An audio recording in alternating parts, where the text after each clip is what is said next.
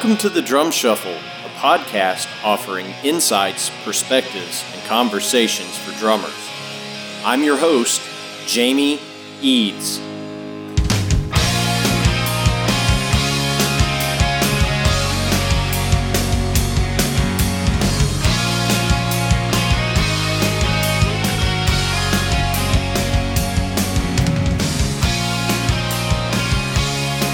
Hey, how's it going out there, everybody? Welcome to the Drum Shuffle. Jamie Eads joining you as I do each and every week. This is episode 129. I hope everybody's having a great week out there. We're having a good week over here at the Drum Shuffle World headquarters. We've got a great interview for you today. We are going to be joined by Dylan Howard of Aeges here in just a moment. He's got a lot of good stuff going on and we had a great conversation. And you will hear that right after this message from our sponsor, Los Cabos Drumsticks. The best kept secret for drummers is finally out. Los Cabos drumsticks may look like the sticks you grew up with, but these are not your father's drumsticks. Los Cabos Drumsticks is Canada's number one drumstick brand, and they are coming to a retailer near you. With operations in over 28 countries worldwide, thousands of drummers have already discovered the Los Cabos difference. Using FSC certified wood from Canada and the US, Los Cabos make the finest quality drumsticks, percussion tools, and accessories on the market. The best news Los Cabos Drumsticks offers you a ton of choice. They have 22 individual drumstick models and 14 percussion tools, many of which are available in three different wood types maple, white hickory, and red hickory. Red hickory comes from the center or heart of the hickory tree and has been independently proven to be both stronger and more elastic than white hickory without adding a lot of weight. While most drumstick manufacturers have shunned red hickory, Los Cabos Drumsticks has embraced it, becoming the only established stick brand in the world to offer a full line of red hickory drumsticks. To learn more about Los Cabos Drumsticks, visit them online at loscabosdrumsticks.com Follow them on Facebook, Twitter, or Instagram, and don't forget to ask for Los Cabos drumsticks at your favorite retailer. Dare to be different. Join the Red Hickory Revolution with Los Cabos drumsticks. All right, guys and girls, as I mentioned before the break, we're going to be joined by Aeges drummer Dylan Howard here in just a second. Uh, Dylan is just a great guy, a total bundle of energy, super drummer, super great human being. Uh, Aeges just put out a new music video a couple of weeks back for their song Colors. Just a fantastic band that's doing great work out in Southern California. Uh, I know that they're really excited about getting back out on the road here very, very soon. Uh, Dylan also spent some time playing in a great band called The Vitals. Uh, if you're not hip to them, you need to check that out as well. But we had a great conversation, and I know you're going to get a lot out of this. So please help me welcome to the Drum Shuffle, Dylan Howard. Dylan, what's up, brother? How are you, man? Oh yeah, dude, I'm doing great, dude. Just uh, having a lovely afternoon here in LA. Just uh, got myself another cup of coffee and uh, ready to rip, dude. Okay, good. So you're going to be well caffeinated for this. yeah, I guess so. You know, I'm kind of one of those uh, all day coffee drinker kind of dudes. You know, so that's uh that's my thing, dude. Yeah, for sure, Love man. It. Me me too. So uh so good. we'll we'll both we'll both be well caffeinated for an episode of the Drum Shuffle. Um, you know, th- thanks for taking time to do this, man. I appreciate it. So l- let's do this before we do a deep dive into your career and everything, because we will for sure. Okay. But but you know, how are things in LA right now? I don't want to spend too much time because I think we're all pandemicked out, but. Hey, hey, have you guys been rehearsing? I know you had some sessions here lately. Are, are you keeping pretty busy right now? Yeah, man. So, uh, you know, just honestly, in the past month, it's been kind of great to see um, the state of things kind of really, you know, turn the corner. You know, uh, work has been coming up. Uh, things have been getting booked, which is absolutely fantastic, man. I just, uh, you know, I live for this stuff, so it's just uh, just amazing. And I'm a bit of a you know, a busy bee, a social butterfly kind of guy, and I love going out and about and seeing all my people. So it's fantastic that things have started to open up again and being able to, you know, just like take my lady out for dinner and you know those those small little like creature comforts man they go they go a long ways. But yeah things are starting to open up and uh, yeah dude it's just uh, fantastic to be honest. That's great man. That, well i'm glad to hear you know i mean we're starting to see some live music happening you know over here where i'm at in central kentucky. Yeah. you know the the bars are starting to have bands back and you know obviously some big news you know as we're recording this today you know, some new guidance from the CDC basically saying if you're fully vaccinated, you don't have to wear a mask anymore. Go do your thing. So that's, uh, you know, that's some really good news for all of us. But, um, as is our tradition here on the drum shuffle, let's let's go back to the very beginning. Now, you you, you were born and raised in Southern California, correct?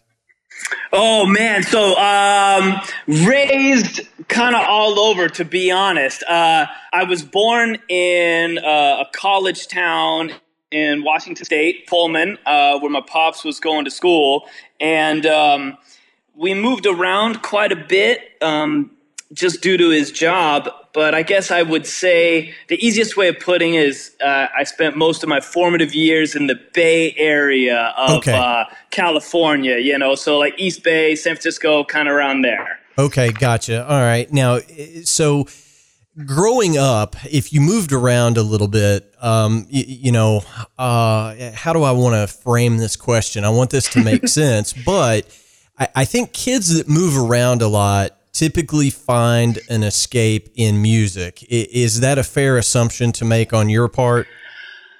Uh, you know, man, I would say two things, at least in my experience. You know, the one thing that it really did uh, solidify was um, so there's uh, in my family, I have two brothers. I'm the middle, and uh, you know, obviously my folks and the one thing that it did teach us was it was just taught us that, that you know we didn't really need anybody else. So it just made our family unit just hella tight. You know, just we just got along, you know, well, thick as thieves. And uh, a, a, side uh, offshoot of that was, you know, my folks are just music lovers, just through and through, you know. Um, and so because of that, and because of us moving around and we only really had each other you know we were just exposed to so much of my folks music.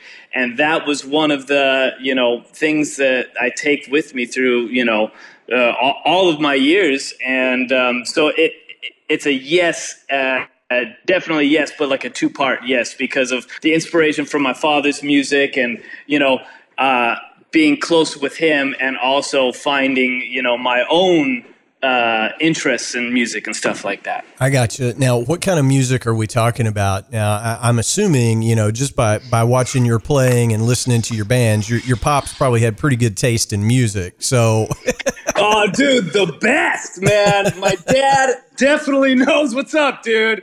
That's for sure. Like it was constant.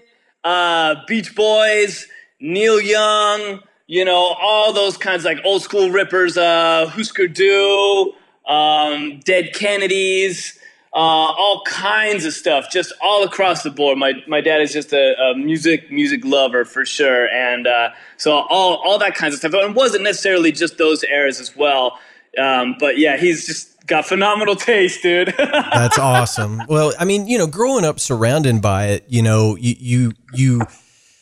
At least for me, you know, I just buried myself in into my brother's record collection. I've got an older sure. brother and and he was a college DJ. So I buried myself into the stuff that that he was into, you know. So um, I had a, a, good steady diet of of great music and I just, you know, buried my head in those records and yeah.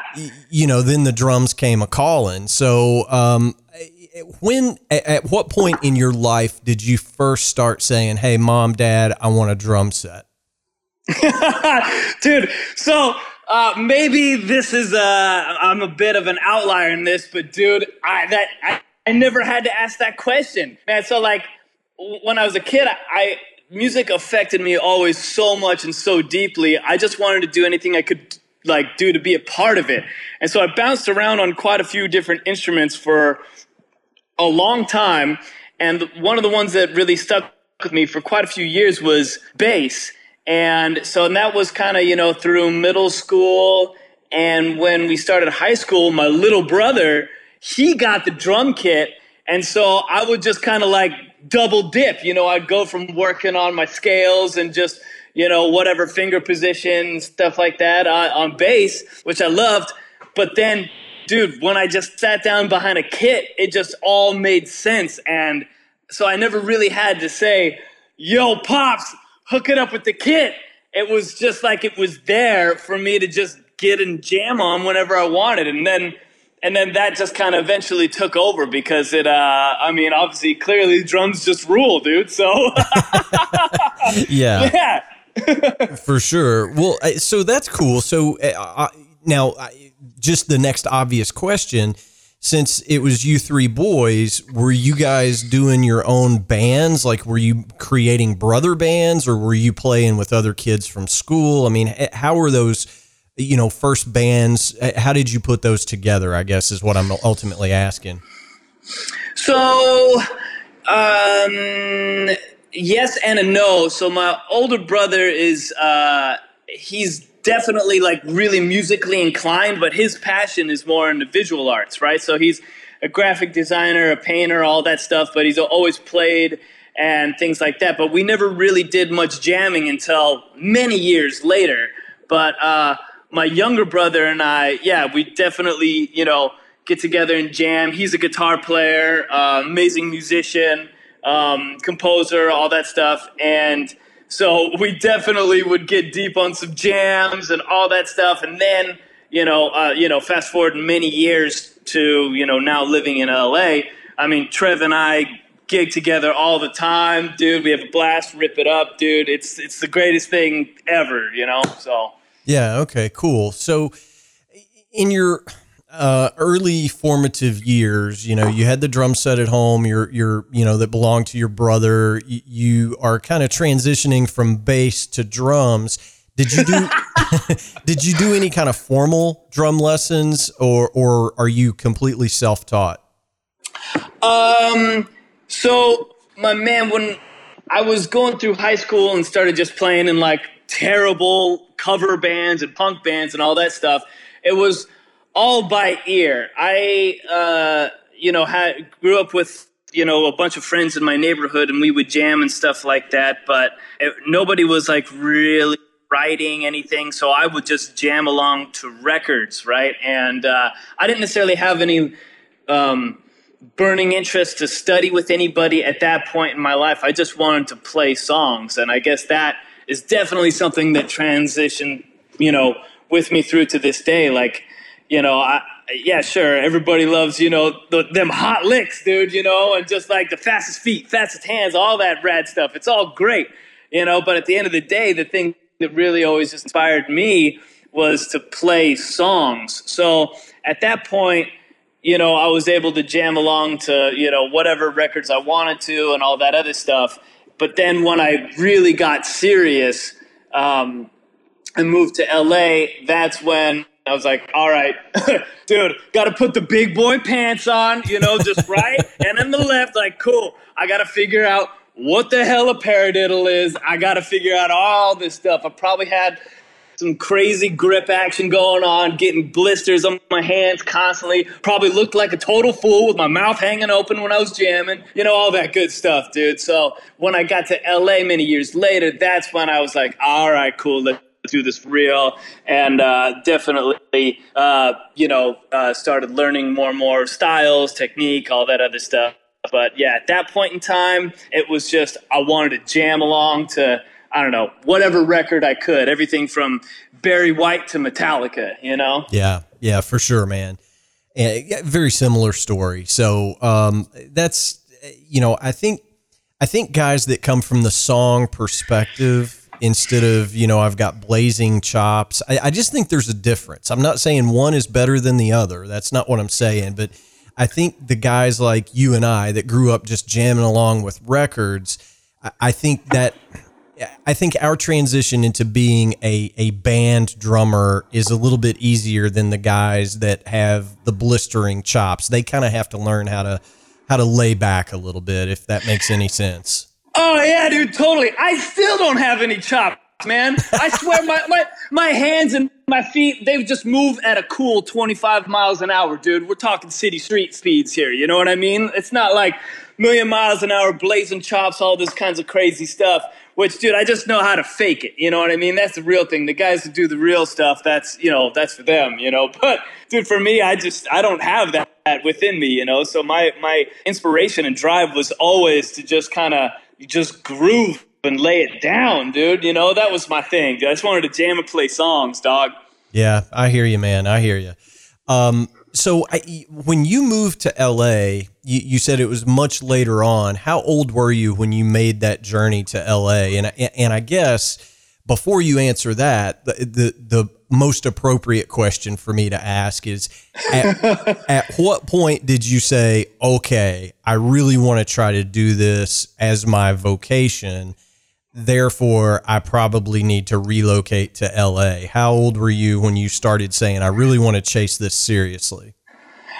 Um, so that's, you know, it's also a bit of a, uh, you know, um, windy kind of answer, my man. Uh, you know, straight up, like, you know, from the first time I, I ever heard, you know, Pet Sounds or, I don't know, any of the those old Tower Power records or anything like that when I was a kid. That's really all I ever wanted to do with my life. Straight up, like that was it.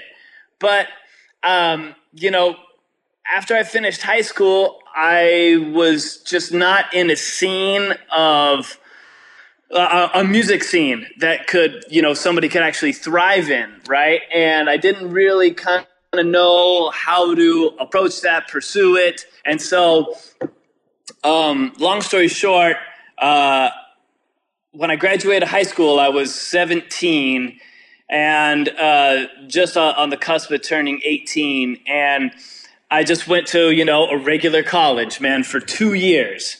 And man, let me tell you this, dude. That was uh, the best and worst two years of my entire life, dude.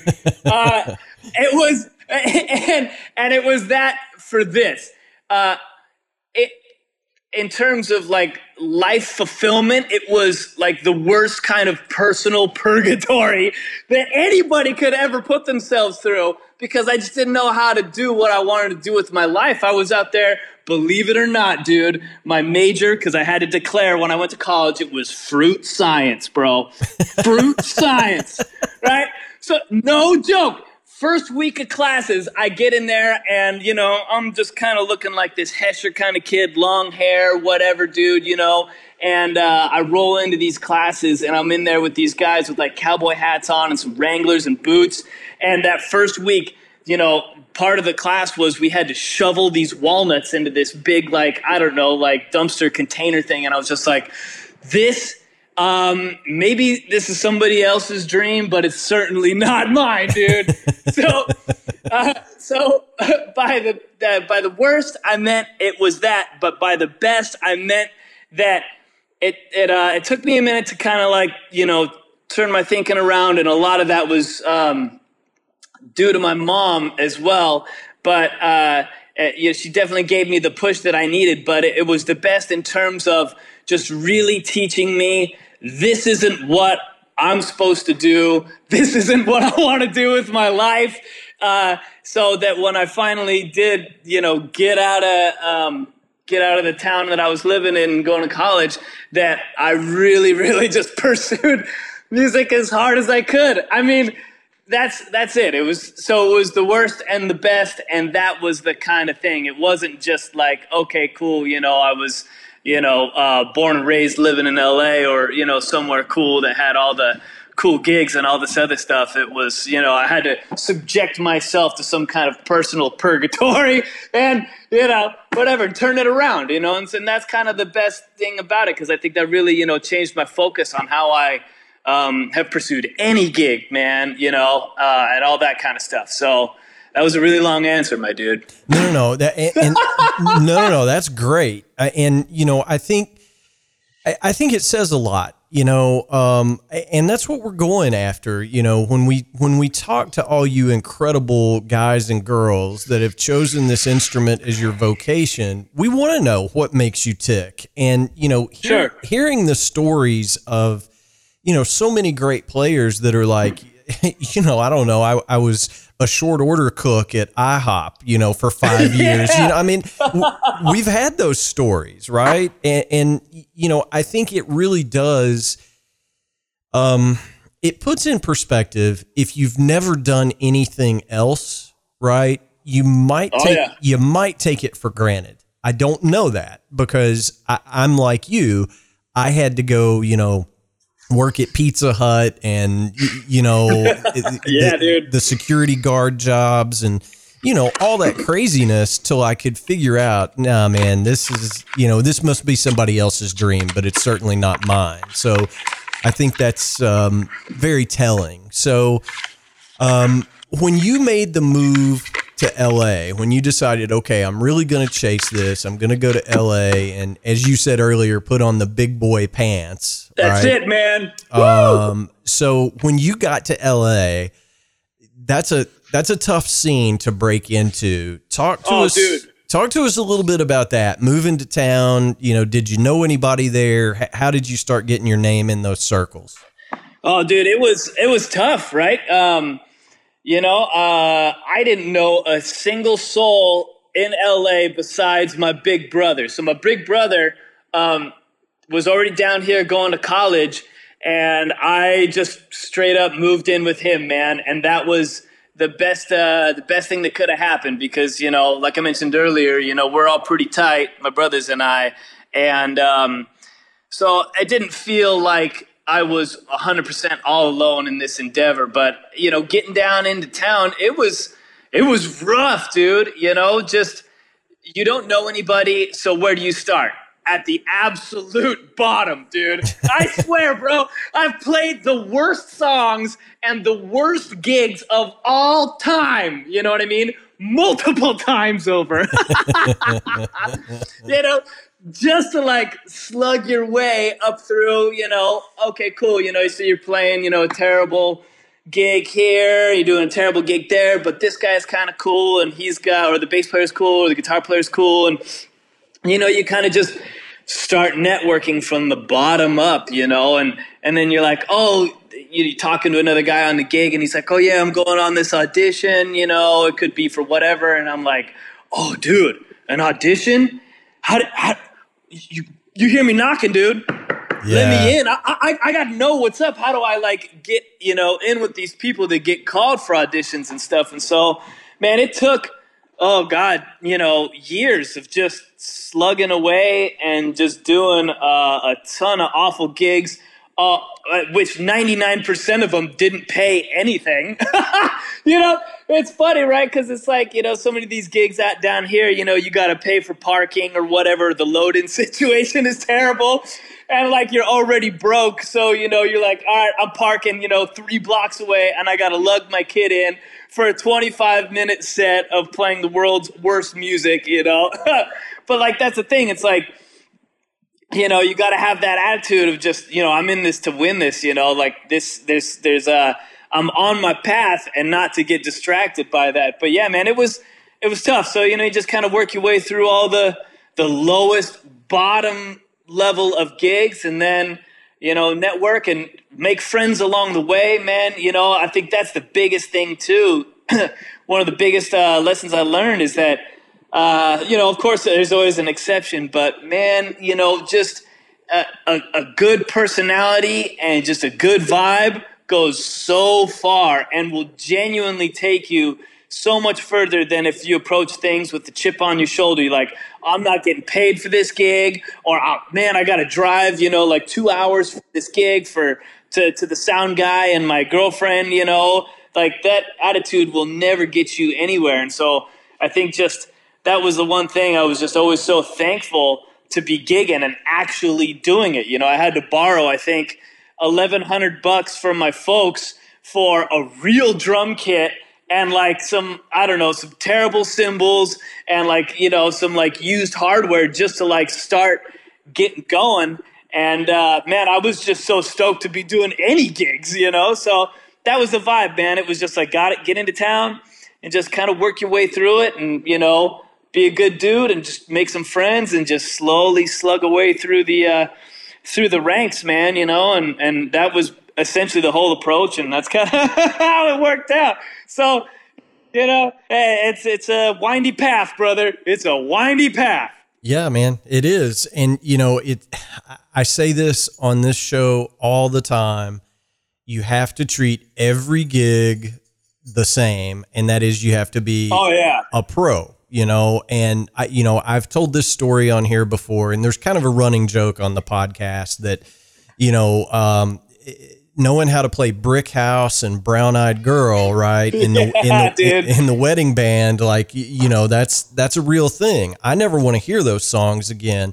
But if I got to But if I got a gig next weekend, you know, a wedding reception, I'm going to be playing Brick House and Brown Eyed Girl, and you'd better lay it down, right? Oh, I mean, dude, you better lay it down, and you better be stoked about it. You know what I mean? Straight up. Yeah, and you know, I mean, I've had gigs where it was just you know, horrible, you know, country music or whatever, but you right. never know, man. The guitarist on that gig may be starting a really hip rock band next week, and and if you do a good job on his country gig, he may call you, and you have to treat every opportunity like that.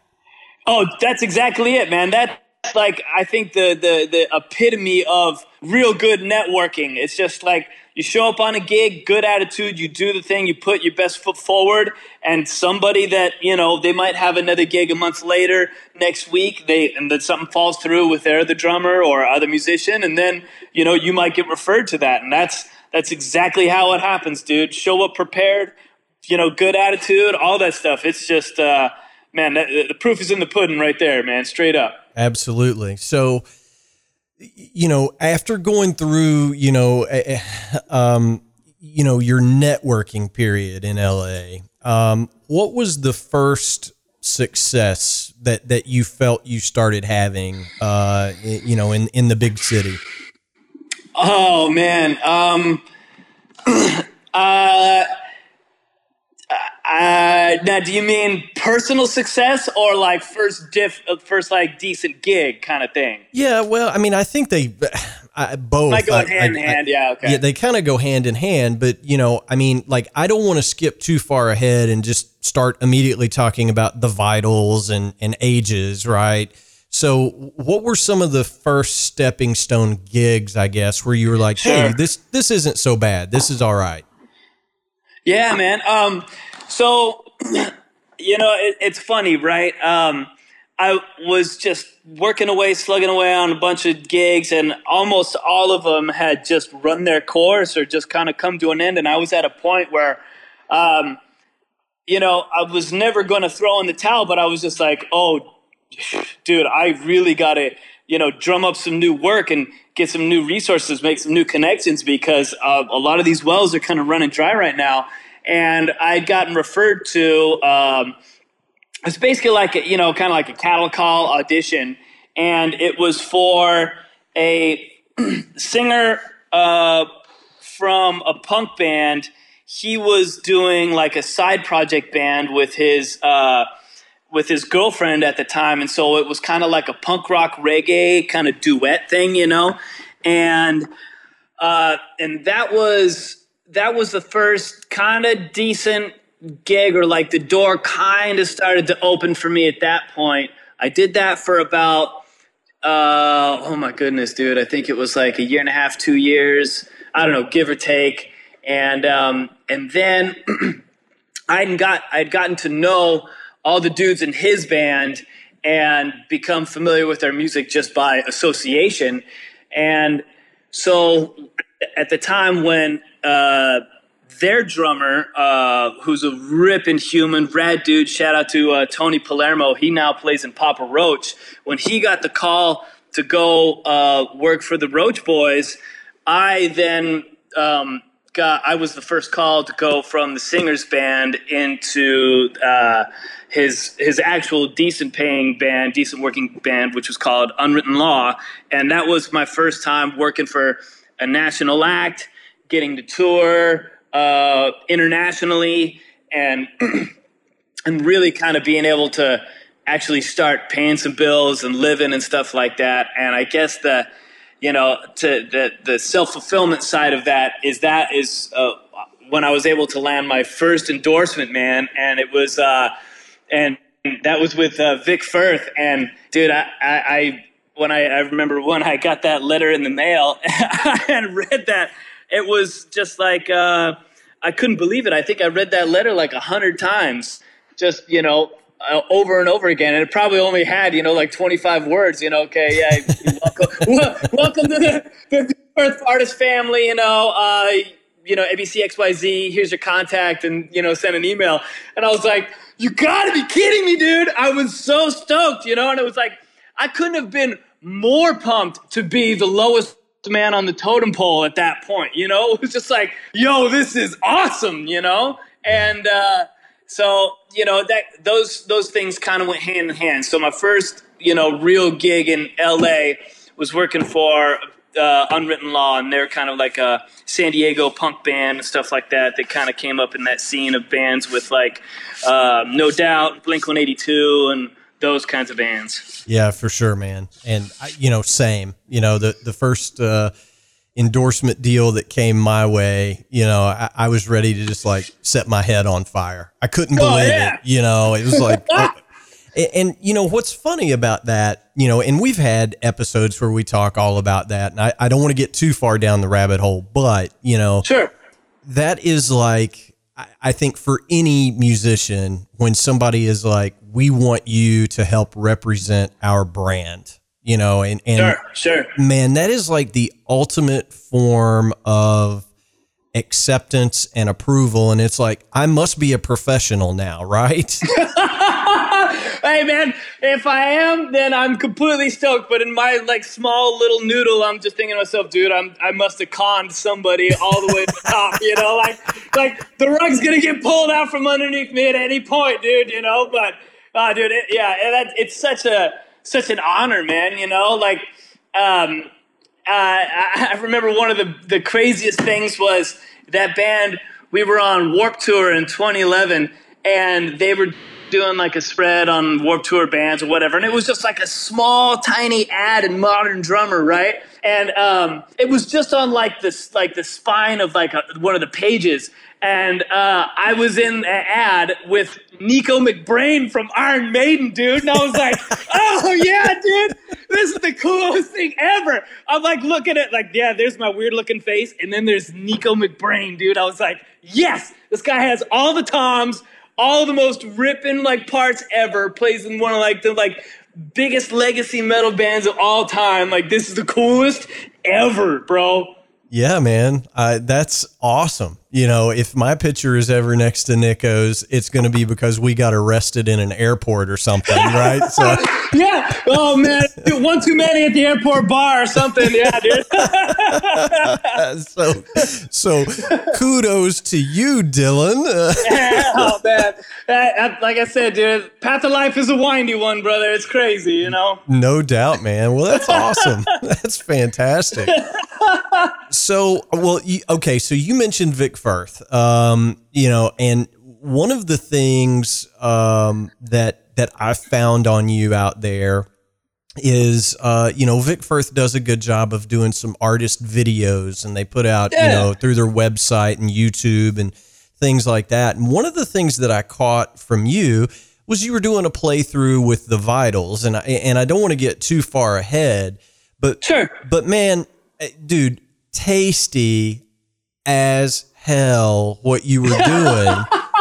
um, it was just this great, like, you know, right hand, left hand unison kind of groove, man. Yeah. It was almost like you had been playing in a Texas blues shuffle band for 30 years. It was, you know, I mean, I was just watching it. I was like, wow, man, he's got an amazing left hand. It was just really cool stuff. But those are the kind of opportunities that you get with companies you know, like for you with Vic Firth, for me with Los Cabos drumsticks, you know, it's yeah. the, the artist support. They really, you know, you're helping them sell product, but they're helping get your name to a larger audience as well. I mean, and it's really cool.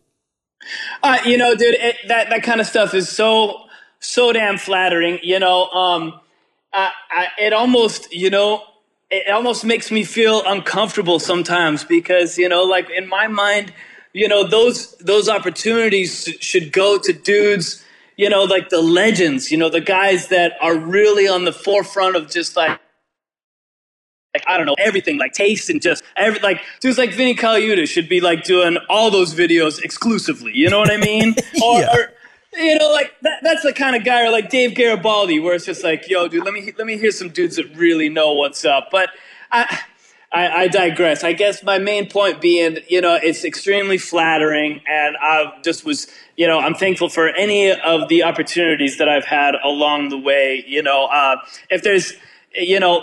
I know what it meant to me to be inspired as a young kid that really was just trying to learn how to play, period, you know?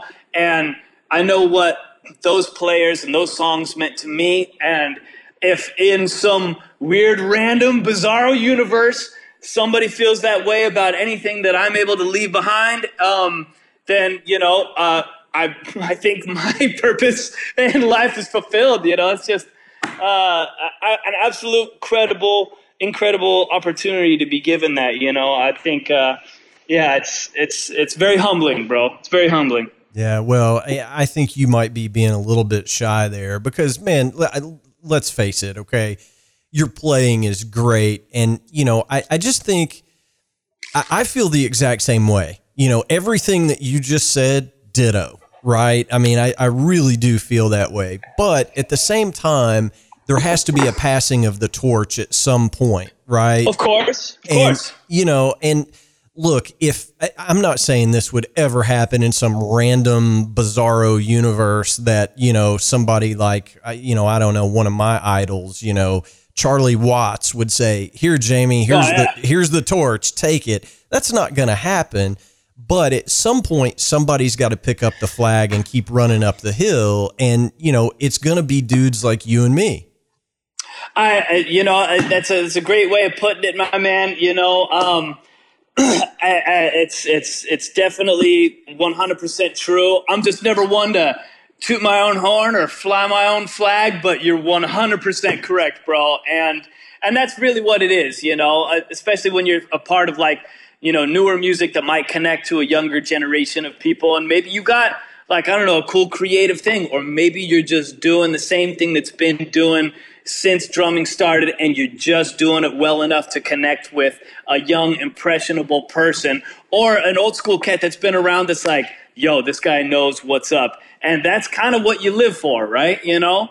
Yeah for sure. Well i mean i'm just glad that there's guys your age uh, out there in these bands that actually have a, a real life drummer with a heartbeat that goes into the studio and records drum parts. I mean, because it's that's becoming more of the exception than the rule. I, I think, you know? Yeah, it's definitely been interesting, man. You know, the, the last handful of years, um, just, uh, you know, the, the, the man being a musician, there's like, you know, eh, eh, it's the greatest thing, but it also is a very, uh, think on your, your feet, um, constant adjustment, uh, going with the flow kind of lifestyle. And, so for me, you know, just trying to find out where I fit in as, um, you know, this new technology or, you know, new styles and all these things, you know, not, not too, uh, uh, maybe it was about two years ago or something like that. I did, I was doing the, working for this, um, this pop band and, uh, it was my first time touring with, uh, where the kit was fully triggered like every single thing on the kit was triggered. I mean, I've done that in, in the past, but with just like, say, maybe a pad here, a pad there, or whatever. But the kit on this tour was fully triggered. And I, at, at first, I, I think just out of inexperience, I was, you know, a little like, oh man, you know, yeah, I don't know about that. But honestly, at the end of the day, doing those shows, it really kind of like changed my mind and how I think about those kinds of things. And so, looking forward to you know whether it's um, whatever kind of session I might get called for now, or whatever whatever kind of production the client is going for. You know, trying to find the right path to uh, complement the music and and dial in those songs and really connect with the artist and with the listener. You know, it's um, it's definitely an always you know evolving and ever changing kind of landscape. And so uh, I totally know what you're saying. I'm you know the, one of the things that stokes me the hardest is if I got to play on you know like an alternative track or hip hop track, and there's you know a bunch of programming already in there, and you know what the song calls for is just a straight up you know quarter notes on the hat and a big fat one and three, two and four, just right in the chorus, drop it in, a crash coming out of it. Man, it makes such a big difference, and for the client. Uh, to be stoked on that and be like, yeah, dude, that was the right call. That's something that, you know, you couldn't necessarily do or implement, um, you know, in the box, so to speak. So, yeah. yeah. Yeah. Well, and, you know, I mean, I, I guess, you know, I'm an old soul, I'm old school, but at the same time, when young guys say, you know, what should I be working on? And I, am not some teacher or some guru or anything like that, but the young cats are like, what should I really focus on? And I'm like, well, first of all, it's not to be the next, you know, Thomas Lang or Marco Minnemann. That's great if you can do it. But if you really want to work on something to make yourself marketable, learn Ableton. You know, I mean, sure. Like, sure. Like, if you can be that versatile guy where you can go in and play the songs well on the drum set, but you can also run an Ableton live rig during a show, doing the triggers, doing the loops, doing all that stuff, you're going to get called before a guy like me that doesn't know how to do that, period. You know, it, it never, never hurts to diversify straight up. And that, that goes across the board, dude. You know this. It's like, cool, play on a rock track, play a country track. You know, do you know like uh, what can you do like a foxtrot, a train beat, you know, like all these kinds of things. It can never hurt to diversify your knowledge in your area of expertise, right? So whether that's just drumming or maybe you want to just say music in general, right? So knowing how to, you know, run Pro Tools and Logic or Digital Performer or any of these other, you know, um, platforms in addition to honing your craft that can never hurt and can never uh, be a drawback for your appeal for a gig, for work, opportunities, you know? Yeah, for sure, man. I mean, I, I remember like, you know, around here, the Nashville number system is like a real thing. When you go on a right. studio call, everybody's using numbers, right? And right. the first like half a dozen times I was in that situation, it was like everybody in the room was speaking Chinese except me. like yeah, I had no idea what was going on. And and I worked with a bass player who was like, Man, this is really easy. You know, it's we, yeah. we we do this so that we can change the key of the song and everybody still knows what's going on, right? If you if you right. understand the the the basic premise and just having a cursory knowledge of that has made me much more marketable. Like I'm not lost anymore. You, you know what I'm saying? So, oh, dude, hundred percent. You know, so I mean, I think your point is well taken. Learn as much as you can about everything. It makes you yeah. more marketable, and the most marketable guy will often get the call for the gig. Absolutely. That guy, and if that guy's got a good attitude, man, I'm telling you, that guy's going to be working straight up, you know? Yeah, for sure. All right. So that was, a, I mean, that was a fantastic rabbit hole that we just crawled out of. but I want to be respectful of your time. We we got to talk about the the the two bands that that I dare I say you're best known for. First is the Vitals, right? And okay, you guys had you know some some good success in that band. And I want to mention that band because it was very unique in that you guys were a, a, a trio essentially with no bass player. So yeah. you had to really as we say here in the south you had to haul the mail. You had to be the That's a great saying, dude. yeah, man. You, you, had to you had to be the backbone. You didn't have a bass player to help you with that low end and and and the the the bass of the song. So talk to me a little bit about that band and and how you approach that project knowing that there's not going to be a bass player here. Um yeah, man, you know, um that band was a, a, really special band to me, a really special time in my life. Um, the other two in the band, you know, they're just some of uh, the greatest people on earth. I just love them absolutely dearly. The uh, uh, just to only briefly explain why we didn't have a bass player is just when we started jamming, the vibe was just so deep. And it was, and we were such good friends that we were just like, well, if there's somebody that kind of comes in, don't want to just disturb the vibe or rock the boat, so let's just see how far we can get um, you know, just as a three piece. And it was, but the door was always open in case we ever, you know, one of our friends or somebody came across and wanted to jam with us. But um, so, anyways, that was the whole impetus for just being a three piece. But man, um, the the guitar player in that band, Henrik, he and I have been in and out of bands and friends for just so long and played together for so long as well that you know it was the the the chemistry be, uh, between us, and you know, it was like I guess the in a similar way, just like when you know you have that real tight rhythm section, you know, that when the bass and drums just really lock in, uh, and it's just just like a un, unstoppable force. It was a very similar kind of thing that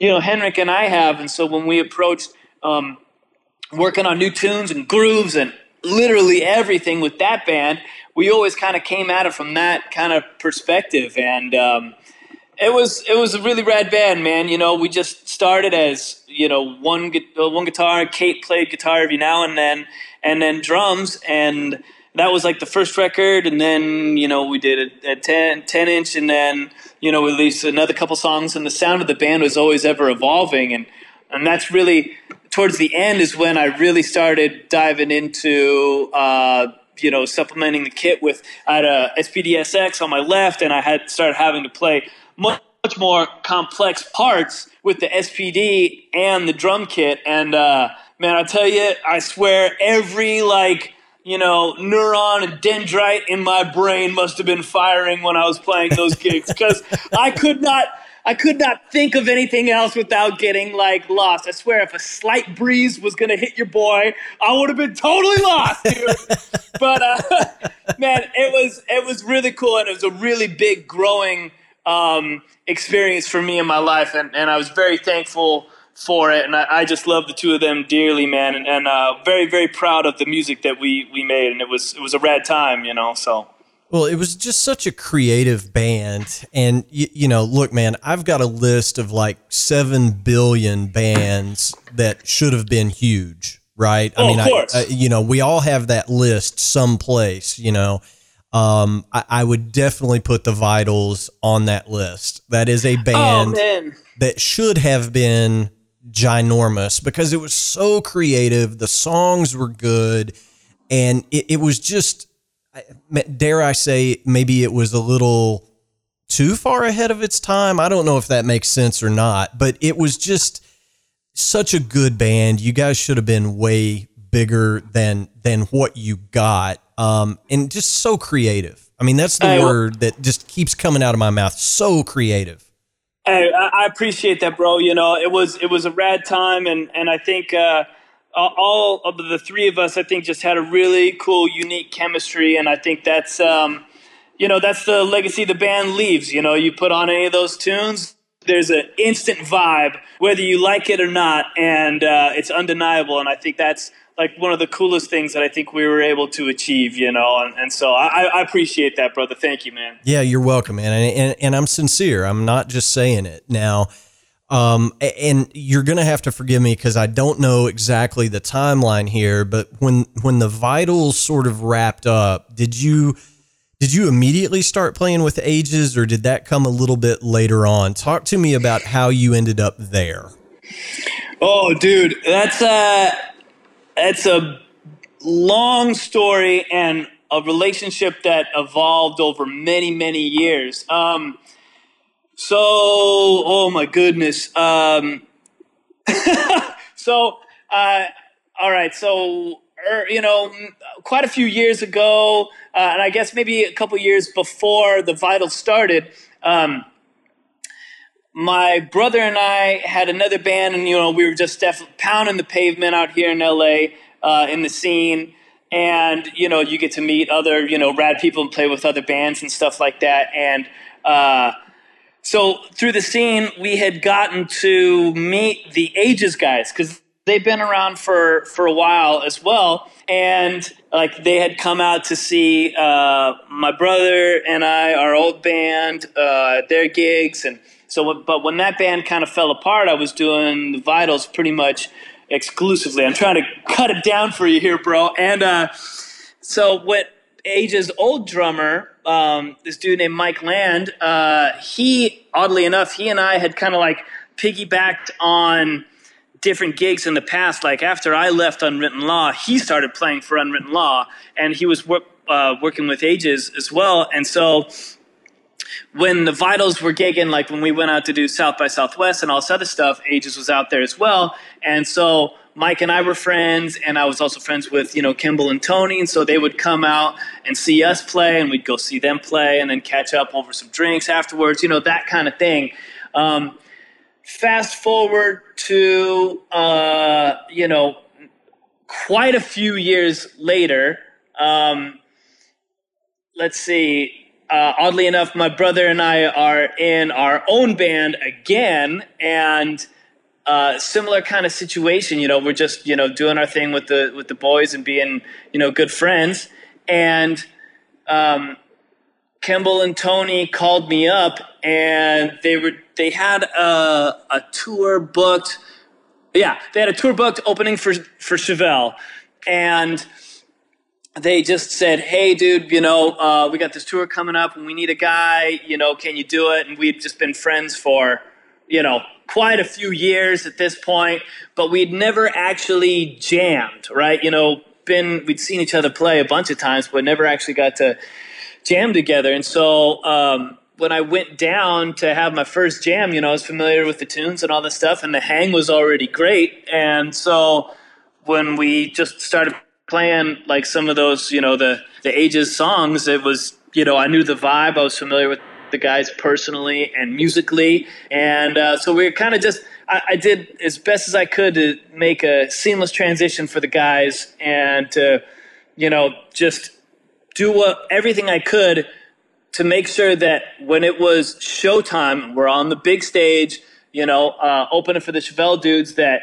the songs come off with 100% conviction and even if somebody was familiar with the other members of the band, that we were able to live up to what their expectations were and hopefully exceed them, you know, and also, you know, respect them and the legacy that they left with the band and all of that. So, you know, it was uh, it was a lot of fun, dude. You know, that first run with the guys was great, and uh, oh man, yeah. So that's a bit of a very long story. Kind of just tried to cut down for you there. Well, I, yeah, man, and obviously it worked out, right? I mean, because because here you are. I mean, and for for for people that maybe are are not familiar with Aeges, um, I, I, I don't know how else to explain it other than to sure. say it's it's new, it's old, it's yep. it's heavy, it's not, um, it's um, you know, I, how would. I, I don't want to pigeonhole you guys with any of my listeners that aren't uh, that aren't familiar, but you know, so I hear Nine Inch Nails, I hear Foo Fighters, I hear sure. you, you know what I'm saying? Like it's it, it's all of those things with great harmony vocals and a great vibe. I mean, what a great band, man! I mean, it's oh, dude, thank you, bro. Yeah, I mean, I how would you explain? the band to somebody that that isn't familiar, what would you say? Um, I would say that uh, uh, with without drawing like a direct band comparison to just kind of like try to describe the vibe, I would say it's heavy, it's melodic, and it's groovy. You know, I yeah. think that's probably the, the the easiest way of putting it, right? So if you know, like heavy music, you're gonna love the you know, the big old riffs, you know, and obviously everybody loves groove. Who doesn't? Nobody, you know, and uh, Kimball is just such a fantastic songwriter and singer, and you know his um, sense of melody is just uh, through the roof, dude. And, and so when it comes time to you know putting down a vocal and writing and all that other stuff, the guy just really really knows how to string the notes together, and I think that's just a huge part of the band's sound is is uh, the, his writing, and yeah, so I, I guess that's kind of how I'd try to sum it up, you know. Yeah, I mean, I, I think it's heavy enough for the guys that like the full leaded diet, right? They, yeah, they're, dude. They're, they're like, yeah, man, these guys are heavy. It's great, but it's not it's not so heavy that somebody that just listened to one of the Adele records would put it on and go, "Oh, what is this? This is terrible." You know what I mean? It's like it's heavy but accessible. I, I don't know how else to say it. Uh, dude, I totally know what you're saying, and Tony's probably gonna hate me for saying this, but he told me years ago on one of their old record uh, reviews. I, I don't remember where it was from, but the, the guy that reviewed the record dude, he described it as girlfriend metal. And I was just like, oh my God, that's like the greatest description and worst description ever. But dude, it just it stokes me. It puts a smile on my face. He's probably just gonna hate my guts for saying that, but it's like it's perfect and awful all at the same time. It's just just great. That's girlfriend funny. metal. well, I, now, now, see, I would probably say Nickelback is more girlfriend metal. You guys are definitely sure, not sure, that. sure. So, you know, but um, I'm going to hell for that one. Uh, you know, No way, man. No way. Hey, you gotta call it like it is, bro. uh, so, but no, I mean, I think it's, you know, I love heavy music, right? And I, I Hell yeah. I instantly dug it and I was like, but you know what? This isn't so heavy that it's going to be all dudes in leather and denim at the show, right? I mean, that's Totally. th- that's how I would put it. You know, it's um you, you know, and I know the new single was just recently released um Yeah. called Colors. Um man, what a great tune. I mean, and what great tasty playing on it drum wise, Dylan. Um Yeah. so you know i'm no i'm i'm and i'm being sincere man i mean i've had guys on here that have a new release out and i'm like yeah man it's it's okay you know but I, i'm being Sure. sincere when i say it it's really good playing it's a really great song so is this uh, is that single going to lead to a a full length i mean are you guys in the studio what are your your immediate plans i guess So, um, so I guess kind of just trying to give a little bit of perspective uh, about you know just where everything's at is that we man we dropped a full length. Uh, God, I want to say it was right around when you know 2020 started, and we had uh, you know done I think like two tours after the record had come out, and it was you know we were just so stoked, and then pandemic stuff started and everything stopped. Obviously, everybody knows. And, you know, we were just like, God, you know, we were so stoked to really work that record and we believed so much in those songs. But, you know, the, the live opportunity, which, uh, in my opinion, is such a strong suit of the band, is the live performance. Uh, you know, those opportunities just didn't exist.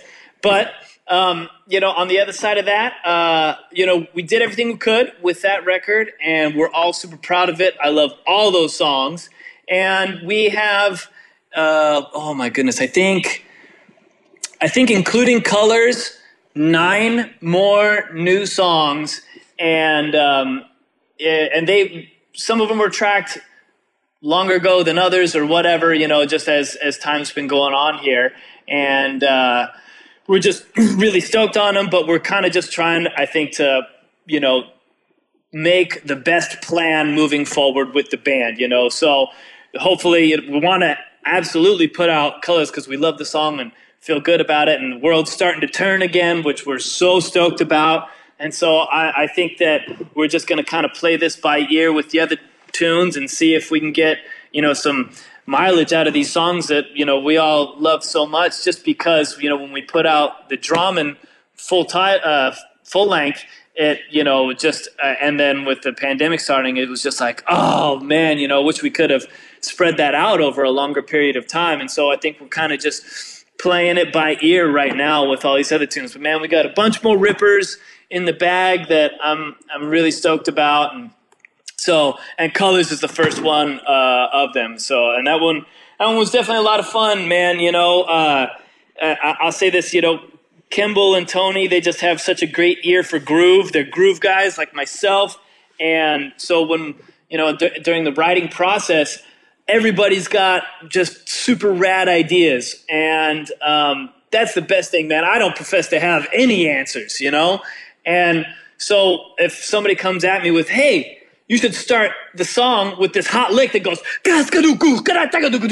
I'm like, uh, if I thought of that, I'd be like, oh, that's going to be like, you know, a, stupid drummer thing. But because the singer told me to do it, I was like, that's dope. And it works, it works perfectly with the song, you know? And so, like, I'm just, you know, working with those guys is just, uh, just so great. And again, you know, so musical. And so I'm just really stoked on all the things that I've been able to be a part of with them and uh, also moving forward the things to come out. And so I guess that's a long way of saying, you know, we're going to try to just take it as it comes. And so hopefully, you know, uh, when when we get some shows going and tours and stuff, you know, we can put out all these new rippers, man, because we just we're really stoked on all the stuff we uh, have in the bag right now. Yeah, well, and you know, it goes without saying, you know, the modern day music industry the only way for any band to really make any money is based on the live shows. The touring is is what pays the bills. Um, let's face it. And and you know, totally. I'm, not, I'm not trying to pass judgment on Spotify or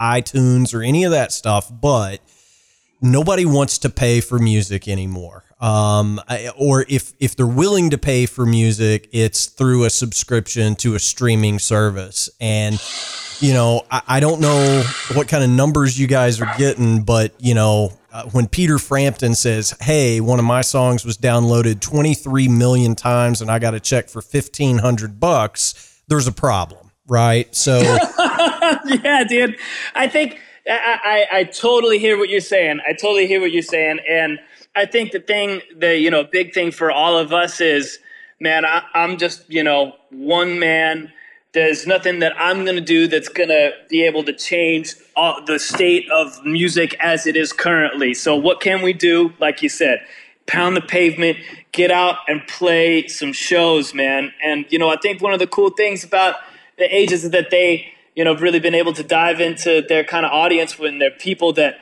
love, they're like me that love, you know, packaging. They love to be able to hold a record that's got like a rad, like, colorful splatter vinyl and like you know you get to read the liner notes and all these things i love that tangible aspect to music and a, a lot of people that are into the band love that stuff as well and so you know it, it's just been a, a, a, rad connection to be able to have with the audience of people that like the music you know yeah. just get out there and do it and connect and i say this man you know um, I really do think that you know the, the studio songs uh, they're awesome because they have all the magic and all the bells and whistles. But man, there is nothing like a live show, dude, you know? And I think that we, that's one of our strongest suits. And so that's kind of what's been able to, I think, you know, always stoke me about being in the band and, and help us move forward.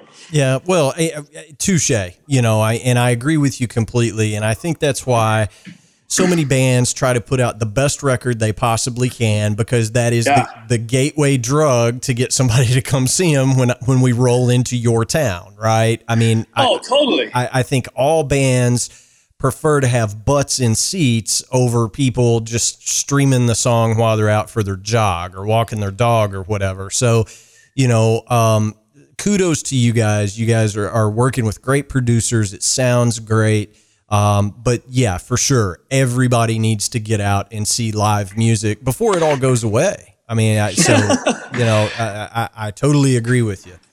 Um, yeah. Dylan, man, thank you so much. This has been great. I want to be respectful of your time.